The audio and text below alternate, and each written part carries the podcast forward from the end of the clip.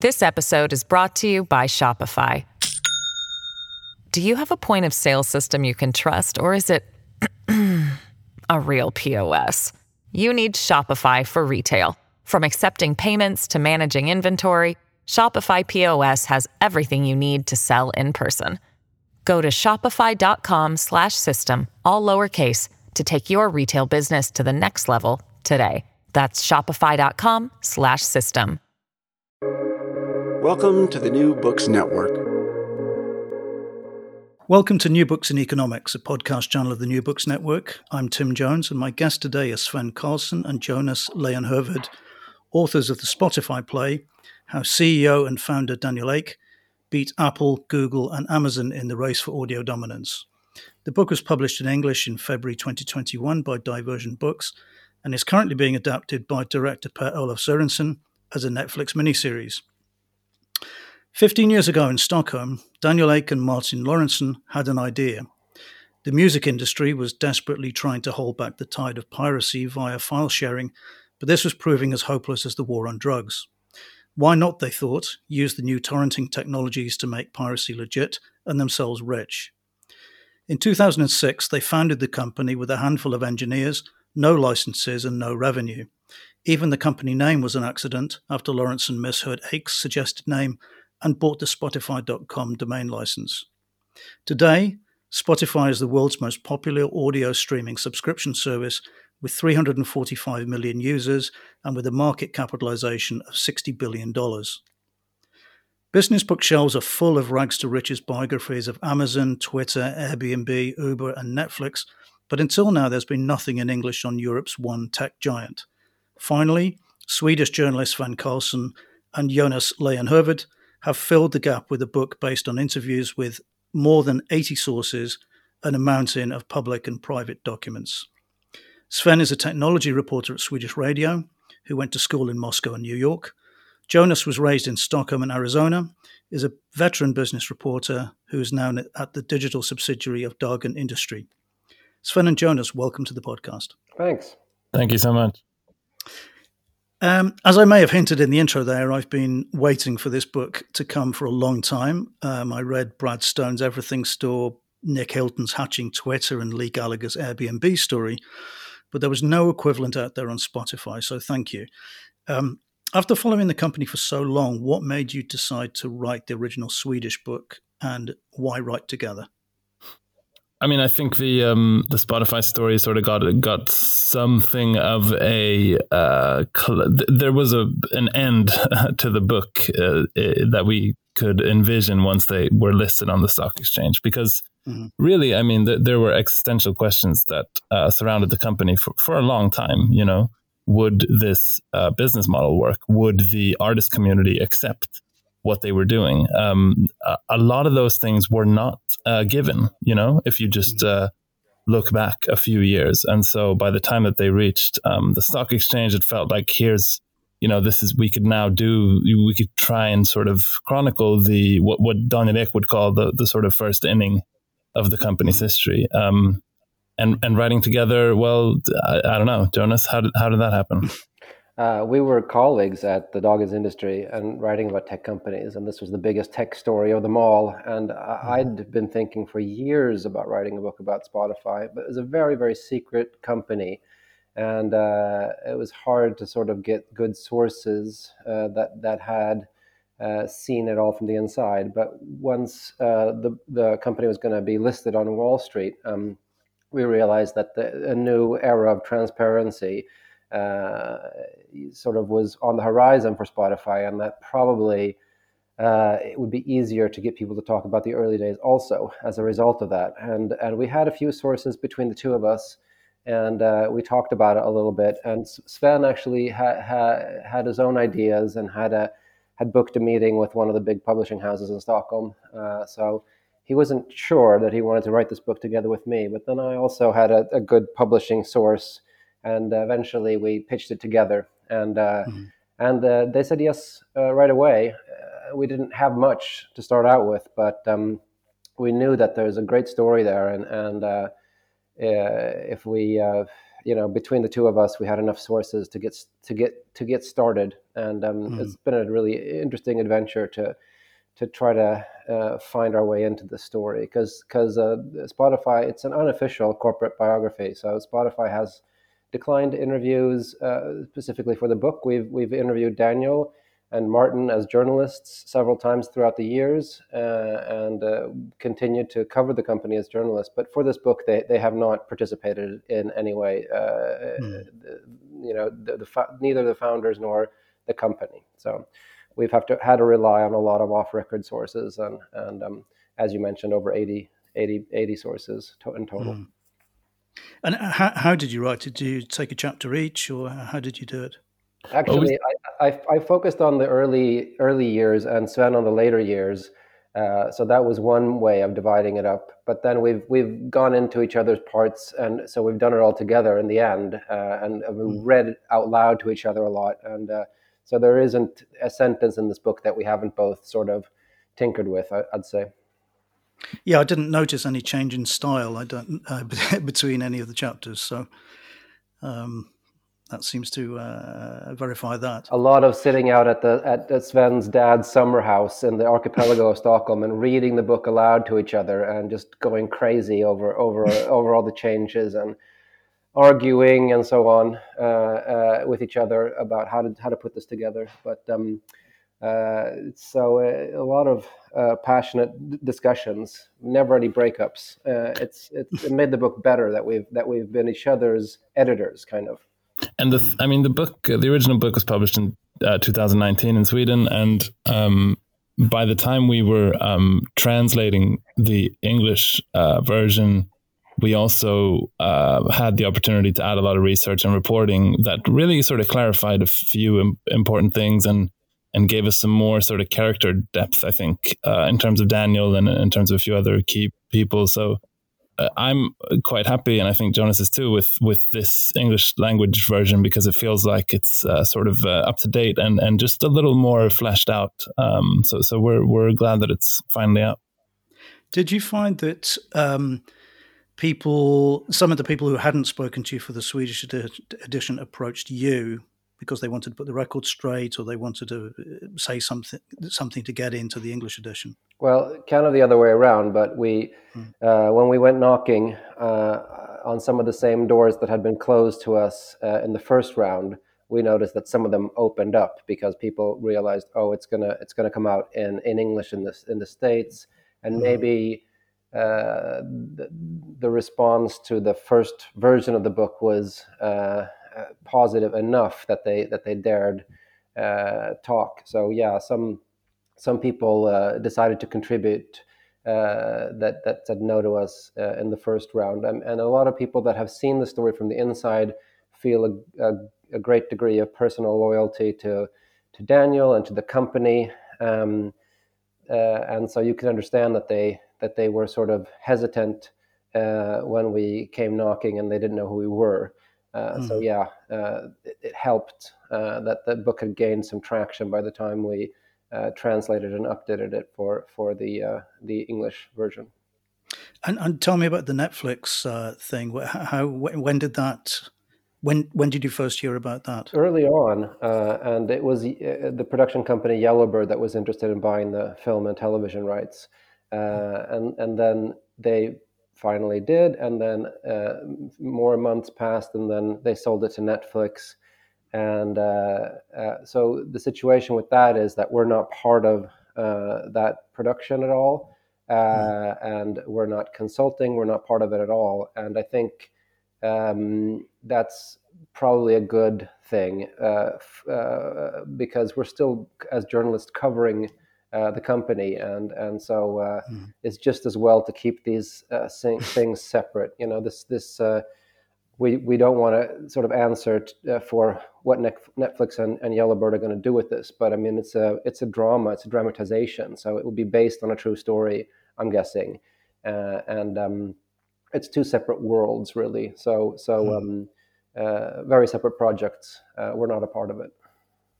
I mean, it's the ideal thing to to to to be trying to film at a time of uh, at the time of pandemic because there's never going to be more than a handful of people in the room at any any time. Uh, yeah, I, I, don't know how far they've got with it. I yeah, we don't we we, we can't really answer to that, but um, uh, uh, yeah, it's it's uh, yeah, it, it, will be um, interesting to see what they what what how they create drama mm. in this in this kind of a story. Uh, maybe it will be like Margin Call or one of those films, you know, mm. that, that, have a, a certain intensity to them, despite be taking place in inside offices to a great extent. Uh, I'm really uh, excited to see uh, what what the end result is of this. Yeah, well, I, I mean, coming to the book, it's um, it was really funny reading it to realize how long ago 2006 seemed.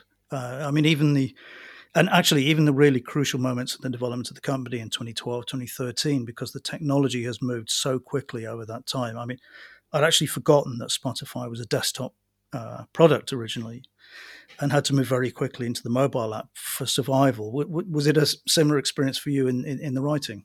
Yeah, I think that's a, a challenge uh, covering technology generally that it moves uh, fairly quickly, and you you're as a consumer at least you're not you're it's sort of intuitive and you're you're just using it, and you sort of quickly forget uh, the rapid advances. Um, and I think that we had to sort of reimagine what, what those times were like when we were mm. when we were writing about those years that you mentioned. I mean, that was it was very much a desktop product. Uh, Spotify did not go really mobile first until I mean quite late, uh, as you mentioned. You know, 2013, 14, 15 even. Um, and those were yes, very different times. I mean, the the main uh, competitor were MP3 players. I mean, chiefly mm. the iPod, and uh, you know, we we a lot of us will remember those, but that's also quite a different way of consuming music uh, and, and, an entirely different uh, business model that uh, you know really Spotify upended. Yeah, and uh, we divided it up. Me taking the early years and Sven taking the later, because I, I was a I was a young business reporter uh, uh, in in you know in, in '99 uh, when when the story kind of starts with Martin Lorentzon, uh, who was one of the two founders, building his fortune with a company called Tradedoubler. We trace a little bit of that too. Mm. So uh, I'm I'm I'm the older one of us who sort of remembers. you were actually you were actually a part of the the sort of uh, booming Stockholm tech scene for a brief while, right? Uh, yeah, well, I, I uh, in '98 I worked for a web design company, so I, I saw that world from the inside a little bit in the first dot com bubble. Uh, which is sort of when when Daniel was still in high school and and Martin was was uh, building his first fortune, which he uh, later invested in in Spotify. Uh, so yeah, I, I, kind of have a feel for that time and the excitement of that time, uh, and also where the technology was, which was someplace mm. completely different. It was all sort of very new and destined to sort of fall on its face. Uh, a lot of the first iterations of these great ideas uh, you know, Spotify uh, started in 2006. That's kind of late in the game. There, there were a lot mm. of uh, companies that had tried this out before, so they they were lucky to come in not too early. Just I think they came in at the right time, uh, like right before the smartphone revolution, uh, which is really uh, what's what's sort of carried them into to to all our lives and, and made them be, become a company that can be, you know, that ha- have users in the hundreds of millions. Yeah, I, I, spent a fair amount of time in Stockholm in the in the early noughties myself for, for, for my job, and I remember it as this very booming sort of uh, hip tech hub mm. place. Mm. But I, again, I'd forgotten the I'd forgotten that some of these companies were Swedish, like Skype and uh, uh you know Kazaa, and even part of SoundCloud. Yeah, um, and also, but also the point you make, it was the spiritual home of European piracy. Yeah. Could you could you outline how how that happened? How it was that Sweden became this this legit but also uh, non legit hub? I mean, I think uh, there's a number of factors there. Um, ob- obviously, um, internet usage was kind of early in Sweden. Uh, our, our, broadband uh, networks were sort of rapidly built out in the 1990s, and so we had speeds that were really sort of, I mean, uh, uh, not very common at all in a country like the United States, for instance, or even in other countries in, in Europe. And then there were a number of other factors. I mean, the, the government had a sort of subsidized uh, home computer program where where anyone uh, employed uh, either in the public sector or maybe even within the private sector too could could um, get a pretty large subsidy for for getting a home computer. And so I remember getting. I actually while Jonas sort of um, became uh, an adult around those types of years, around the sort of turn of the millennium, I am three years uh, younger than, than Daniel Ek, but we have a kind of similar background in that we're both from Stockholm, and I also sort of used Napster when that was in its its heyday. Um, and, and, around that time, um, in terms of uh, file sharing, uh, it, there was a lot of um, buzz around that in Sweden, and, and there was a sort of sense that um, I mean, Napster, of course, was was a U.S. service, but it but it really spread rapidly. Uh, and the Pirate Bay, obviously, and and Kazaa before that uh, were two uh, file sharing uh, services that, that originated from from Sweden. And and there was a sense that the, in the music industry, at least, that that Scandinavia was was sort of a lost cause, or or perhaps going to be at least. Uh, piracy was rampant, and that's of course later an important part uh, in why Spotify got to try out its business, its service in the Nordic region, because essentially, I mean, I think the labels uh, felt that, that that was sort of you know any any shot they were they were willing to take any shot to sort of save the industry there because yeah. uh, mm-hmm things were looking so down. I mean, it was basically uh, the Nordics, particularly Sweden and China, that that sort of made up these like dark red spots on the map, the sort of alarmist maps of piracy that the the sort of industry associations would push out at the time. So that's uh, it's it's actually you know piracy was quite common um, and it had a lot of roots here, um, but it was also a reason that I think Daniel Ek saw the the uh, the true potential of a of a strong widely used music service. Um, and, and, it was also a reason that they could even start to, to begin to try to convert users into something else. Yeah, and also iTunes launched rather late. Uh, the iTunes Music Store launched rather late in Sweden, so piracy had already caught on, and and, and uh, iTunes never really caught on in Sweden. Uh, and uh, yeah, uh, Niklas Zennström, who founded Skype, also founded Kazaa, which was a file sharing, uh, the, the biggest one in 2003. And then you had the Pirate Bay coming out of Sweden, which sort of uh, was was big when Daniel was was uh, starting Spotify. So there was a lot of inspiration in Sweden. Also, they uh, U, MicroTorrent was started by Ludvig Strigeus, who became a Spotify employee uh, so he, they had a the piracy star, uh, you know, in in, in the um, uh, first year uh, as part of the, the, the early crew there at Spotify. So, and they used peer to peer technology. So I mean, they were so much a part of that and grew out of that. They just they saw this is what's piracy is what's gonna rule the world. We just want to make a legal version of it. And and the the, the one question and answer with Daniel Ek that we do have in this book is I went to this open house that they had at Spotify, and they invited a bunch of journalists. And I asked Daniel, "What's the secret to your success?" And he said, "I'll give you two reasons." And one reason was uh, that they were a free service or a freemium service, and they've always been free, not just for three months, but forever. You can use Spotify for free your whole life if you want to. It's restricted in some ways, but the the number of songs are the same uh, in the free version. Um, and the second reason was that we started in Sweden and grew country by country. And by that, he meant that there was a tolerance from the music industry that uh, Sweden could be the first little laboratory to see how far this went, and then they could uh, build on that. And so uh, they launched in England fairly early, but uh, of course, launching in the States became the big sort of uh, challenge, uh, the sort of life or death challenge in the in the first years of Spotify. And, and um, a lot of the, the drama in the book, of course, uh, revolves around that. This episode is brought to you by Shopify.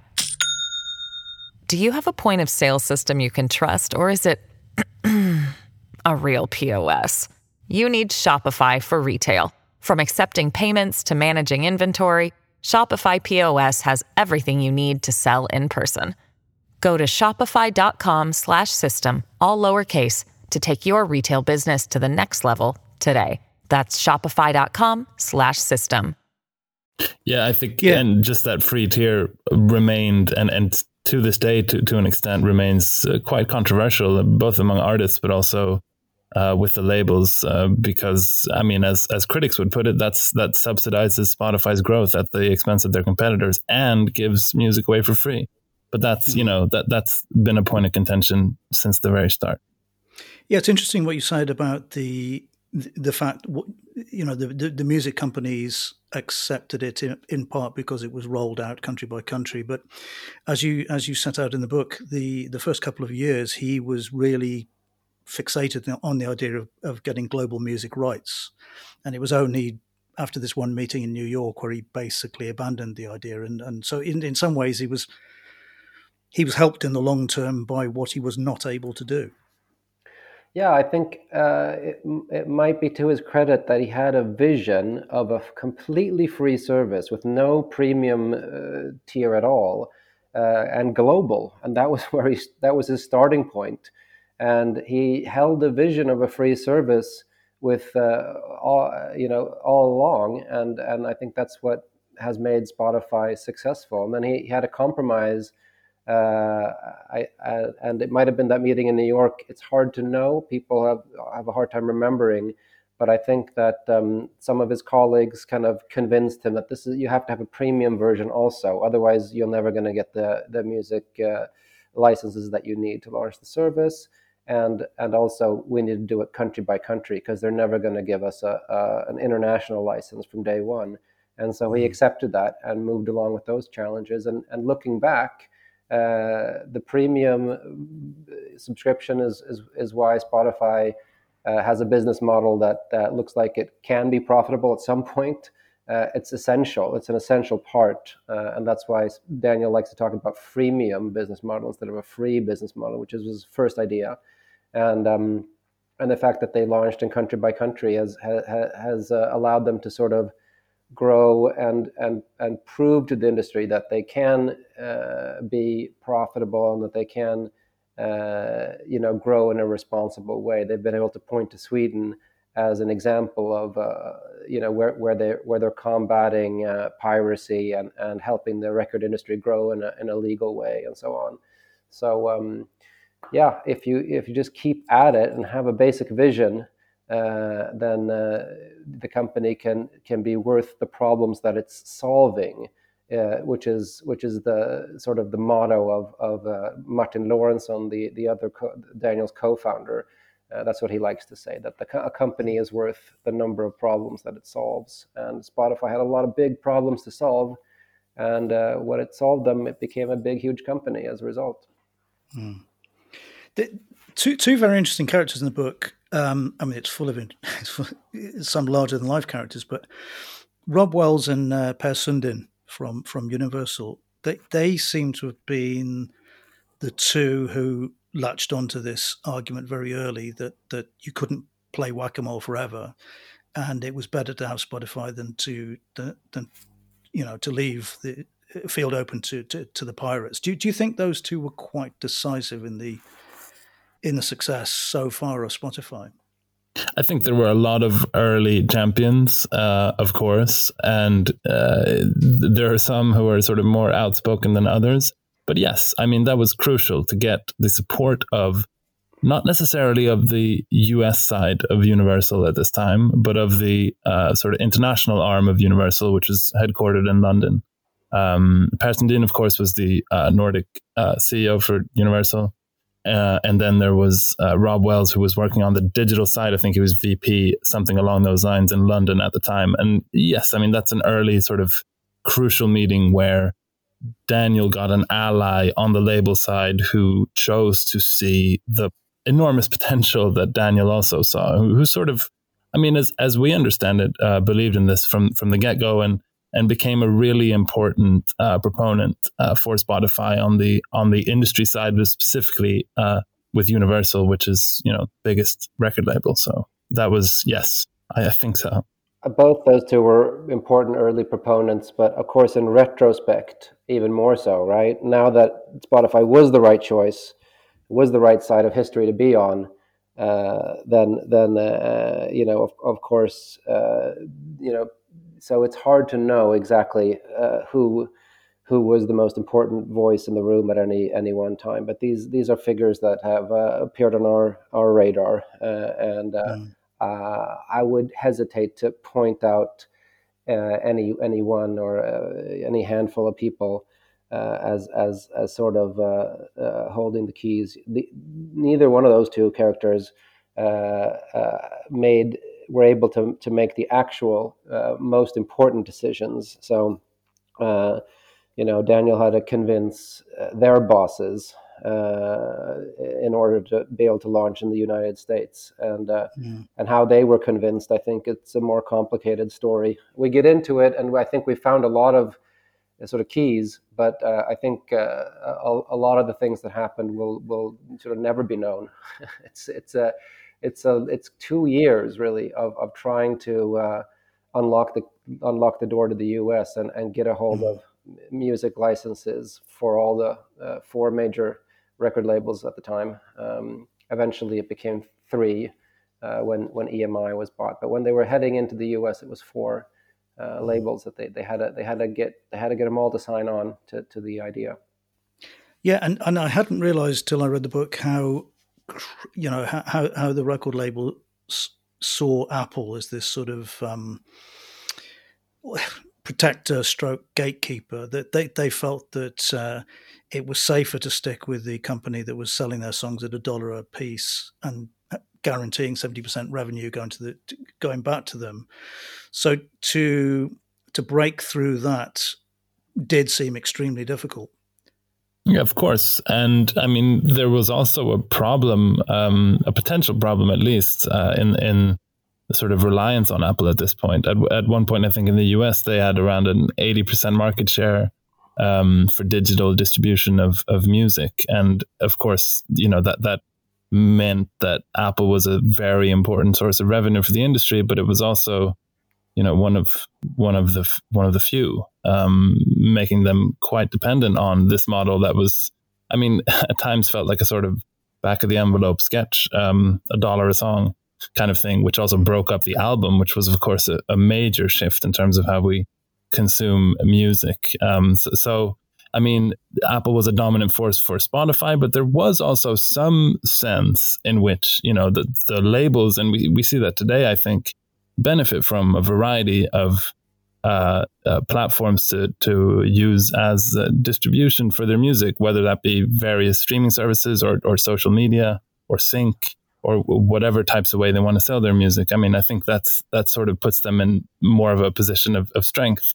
Um, and and so while labels were uh, at times, especially I would say Warner and Universal, were quite wary of not uh, sort of upsetting Steve Jobs or Apple too much. Um, th- there's also they had a lot to gain from from being able to to negotiate with various parties.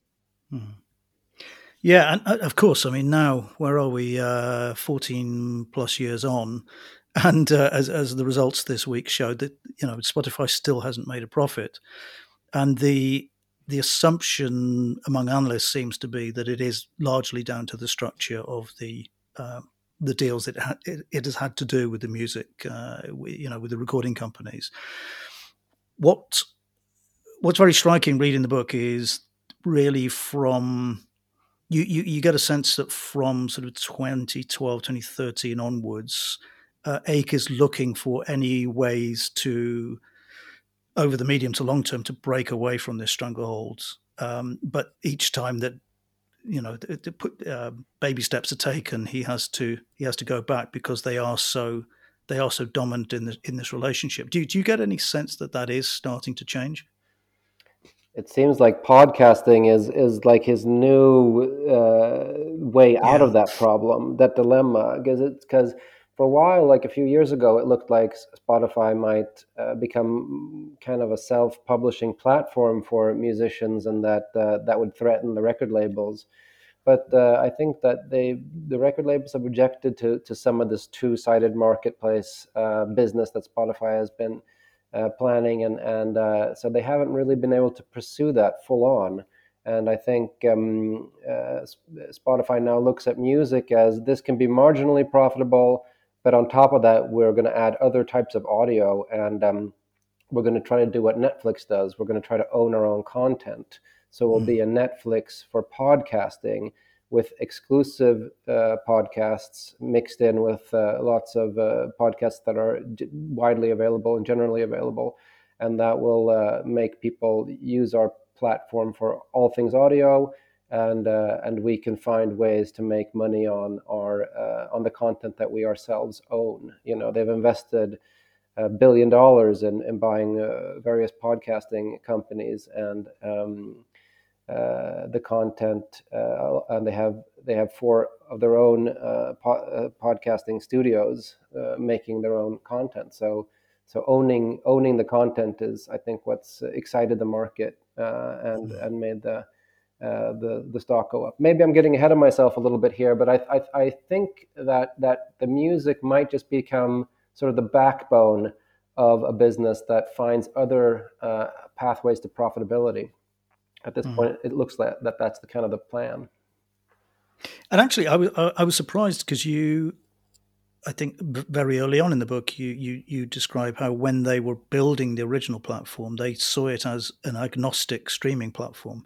So the idea always was that this this you know this was not something that was going to be um, only for music right from the start. Yes, and that's kind of the point uh, about speaking about this in hindsight.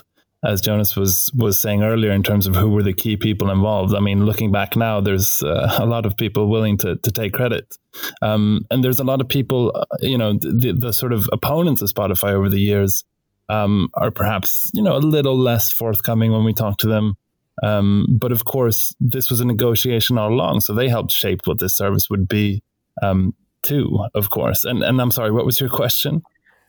Well, I think that uh, uh, Tim was talking about the fact that they, they were they were thinking about television and film uh, yeah, from the very right, early, early years, and and they did, of course, venture into this unsuccessful uh, television uh, venture that was sort of quieted down and buried, uh, you know, way beneath the floorboards, and that we have a chapter about in our book called Spotify TV uh, they they built something comparable to Apple TV, also comparable to cable television, uh, and the technology was great, but they weren't able to um, uh, they weren't able to hammer out the license agreements in any way that looked reasonable, and the, and it just it looked like it was going to have to become so expensive that they had to sort of bury the whole idea, and um, and so looking, it's a very crowded, very crowded marketplace. Exactly. Too, and now it? that when, when Daniel, after our book has been published, gets questions on this, then he says, well, well at least we didn't spend too much on that because uh, looking back, having spent, I don't know, uh, 10, 15 million dollars or something like that on this,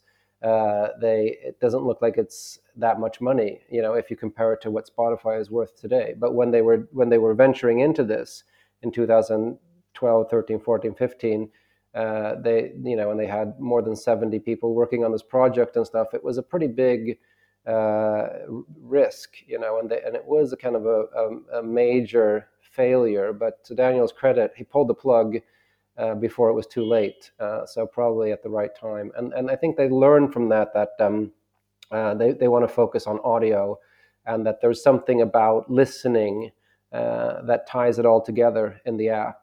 People don't want to switch from you know, listening to something when they're out jogging or running uh, uh, or walking with a baby carriage to like to like watching the screen and you know with mm-hmm. so none of this none of the formats that they tried out worked very well. So i think that they've done they've done the right thing now in understanding that they're gonna they want they're, they're trying to be king of audio. And that's what this whole experience has sort of led them to conclude. This is this is our uh, this is our home court yeah, in some ways, the, the, the, pandemic should have done them some favors. You know, the, the, the, people are desperate to get out and exercise, but at the same time, they're not allowed to mix with people, so they somebody else needs to entertain their ears.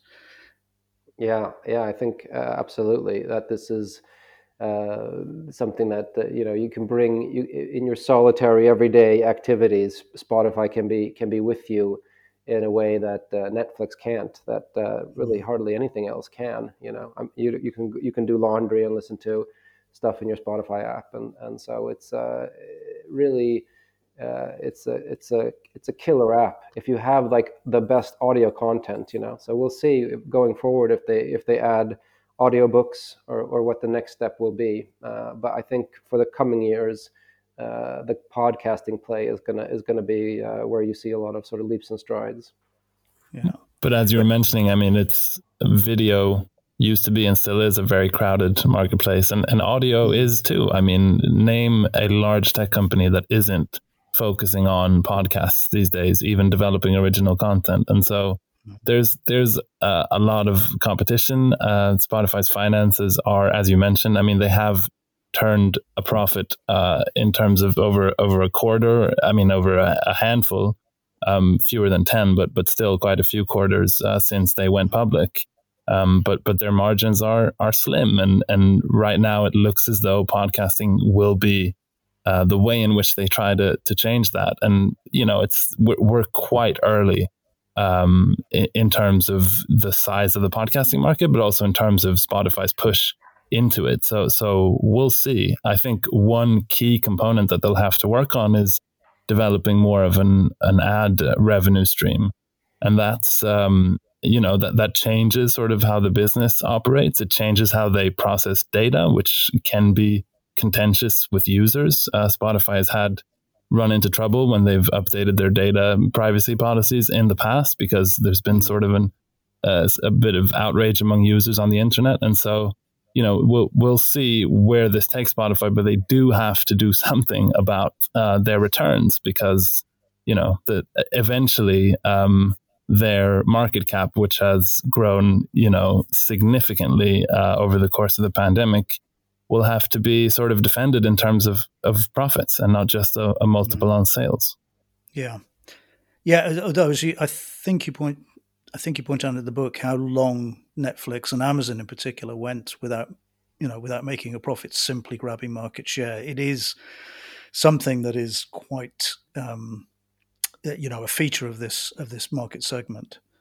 Yes, yeah. this is true and that it's it's that it's not necessarily a uh, to your disadvantage, but but uh, there's only there's only so many Jeff Bezoses in the world, I suppose. Yes. Um, one thing you write about quite a bit is is the culture of the company and how how it changed, uh, and uh, I think you know some of the original engineers quit when they felt it it was turning in, in inverted commas to American, and you're also very interesting cultural difference between one of the engineers who is a social democrat from northern Sweden and, and another who's a sort of liberal from Stockholm. Is is that something that's continued, you know, since, since the book is written, since the book was finished?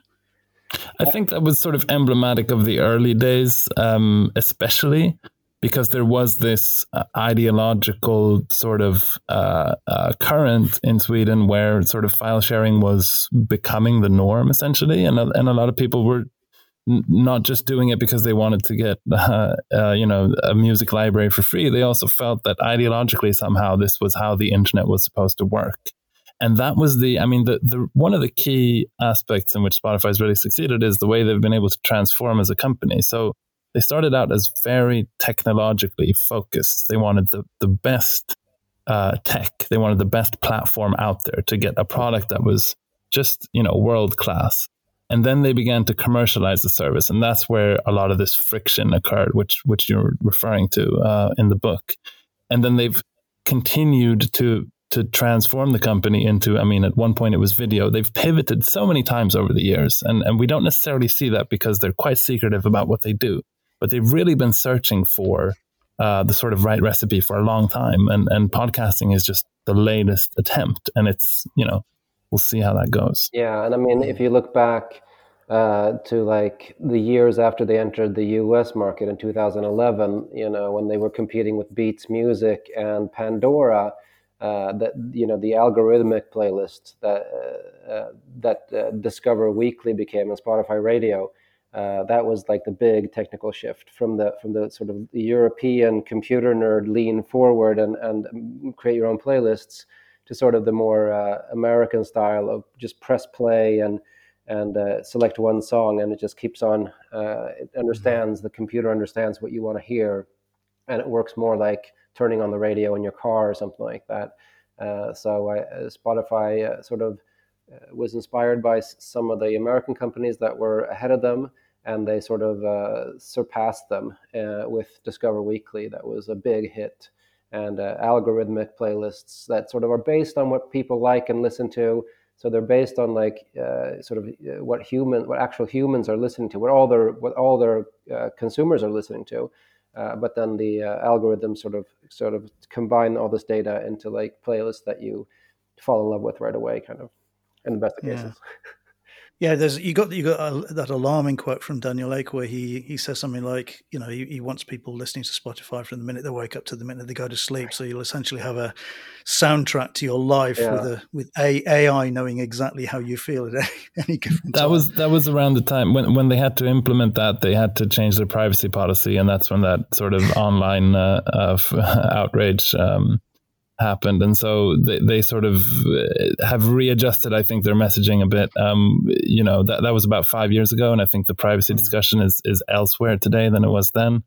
But we do see now that you know uh, patents that they file for include you know quite sophisticated sort of audio based personalization of sort of ads and, and profiling users uh, in terms of not just what they listen to but perhaps even you know more data than that that they can try to obtain through their platform. So so you know there's there is that um, th- there is that sort of tantalizing prospect of of uh, uh, uh, basically making more money uh, in in more sort of sophisticated ways, but but it's it's sort of a, a, tricky path to go down as as we've seen for companies like Facebook and, and Google. Yeah. At the end of the book, or very, very close to the end, you have this quote from an unnamed source. Um, quote, Daniel and Martin have always wanted to negotiate with companies like Microsoft, Google, and Tencent to understand the strategic value of the company. I don't think they ever had the intention of selling. End quote. That's hindsight, if anything. yeah. That's partially hindsight, but I, I think uh, it rings true to a great extent. Uh, Daniel loves to get up on stages and talk to uh, startup founders and talk to Euro- a European audience and and tell them don't sell your company to the Americans, don't sell your company to the Chinese. Keep on building. We can also become build world class tech companies here in Europe. Uh, and uh, I think that's the way he's felt about Spotify for the most part. But he has been no stranger to negotiating uh, the sale of his company and then the people that are close to him will say, "Oh well, yeah, he did, but he he just you know he mainly was curious to see what what is it worth, what would it how would it fit into Google." Uh, some people say, "Oh, you know, if, if they'd let him be, if they'd let him merge Spotify uh, with YouTube, and and he could be uh, the head of that, then he would have said yes." You know, um, some people say if he'd you know been offered enough money, he would have said yes it's hard for us to know. I mean, it's hard for even him to know. I think uh, because you sort of rewrite your own story, uh, mm. even in your own mind. But um, uh, I mean, there is there is one moment which you sort of have to hand it to him uh, for. Uh, this is in 2009 when Spotify is is you know a European service essentially with headquarters in London and Kara Swisher, um, the um, you know podcaster, tech mm-hmm. journalist, um, travels there to interview Daniel for uh, the site she then worked for, which was All Things D, I believe, under the Wall Street Journal. And so she, there, it's a video interview. It's sort of you know young Daniel, um, you know, l- looking uh, boyish uh, in in this sort of uh, bleakly lit uh, office room, um, anonymous place but but she asks him, you know, what's what's the end game here? You know, the, you're you're it in Silicon Valley. Are you gonna you know be acquired by a U.S. company? And he and he says, uh, well, you know, my my hope is actually for for us to remain independent and for us to show to show the world that we can do this from Europe and maybe start acquiring U.S. companies. And mm-hmm. that's you know it's it's a bold statement from a 24 or 5 year old however old he was at that point, but but it really sort of i mean it, it, that's that is how it played out. Um, and so we don't know if you know of course things could have taken other turns. They had negotiated with tencent. Um, we've heard talk about discussions with uh, softbank. You know there's there's you know any number of scenarios that, that could have actually uh, played out uh, just as well i think. But but in hindsight when you when you look back at that kind of material you kind of have to to hand it to to the guy you know I think that one test that he that he had, uh, according to some sources, is that if if merging with another company would improve the service, then that could be a reason. Uh, you know, and I think that Google was that kind of a company where he felt like this could be a good fit if I'm still uh, in charge of something, but uh, uh, and if I don't just become some little poor part and I get phased out and stuff. So I, I think he never felt confident enough that uh, that Spotify would improve by being sold uh, to, mm-hmm. to any of these companies that that have uh, negotiated. And I, I, guess, I mean, there's never really been a, uh, a an offer. it's never gone past the initial phases. these these mm-hmm. negotiations that we report on. so. Um, uh, it's uh, yeah, it's it's easy to see the point that that uh, people that know Daniel well, uh, you know, have when they say that he never really wanted to sell. But I, I still think that's uh, you know, it could have happened, but it wasn't it wasn't really what he wanted in his heart. He wanted to be independent, uh, and he wanted to build something big on his own. Yeah. Well, um, Finally, since this is a podcast about books, I asked you both to choose a book to recommend to listeners. What, what did you come up with? Well, I would I would recommend Super Pumped by Mike Isaac, and it's it's of course uh, right in the category. I, I, thought it was such a fun read, uh, and and uh, Travis Kalanick just being this tech bro character. Uh, it, it's such a comical, you know, he's like a genius, but but he competes with these wild methods and eventually becomes the enemy of his own company and they have to force him out and they compare him to, to sort of an alien intruder sort of clawing his way into his own company and being thrown out again and again um, it's just such a such a crazy fun story about a company that we all have a that, that we're all sort of that we all service that we all use uh, and uh, that we all sort of probably have mixed feelings about. Uh, I I, uh, I thought he really uh, found a good balance there in, in, in how to describe that with a, with a bit of a bit of fun, but also like some really really excellent journalism going into that book. So super pumped by Mike Isaac about the about the the Uber story. Thank you. Yes, good choice. Um, I, have uh, been enjoying um, "Say Nothing" by uh, by Patrick uh, Radden Keefe, who's a, a, New Yorker contributor. Um, this is a book about I you know researched over many years, I imagine, um, about the uh, the troubles and the violence in, in Belfast in the late '60s, and it's really you know super colorful nonfiction, colorful but but accurate. You know, based on tons of archival research and, and interviews. Um, and you know it it sort of reads it, it teaches you it, it, taught me certainly a whole lot about the the conflict um, but it also reads like a like a thriller and almost like a like a true crime uh, story as well um, so, so that I've I've really enjoyed that great well I've read neither so thanks for the uh, thanks for the tips um, today I've been talking to Sven Carlsson and Jonas Leijonhufvud about their book the Spotify play published in February by Divergent Books. Jonas and Sven, thank you very much for coming on. Thank you, Tim.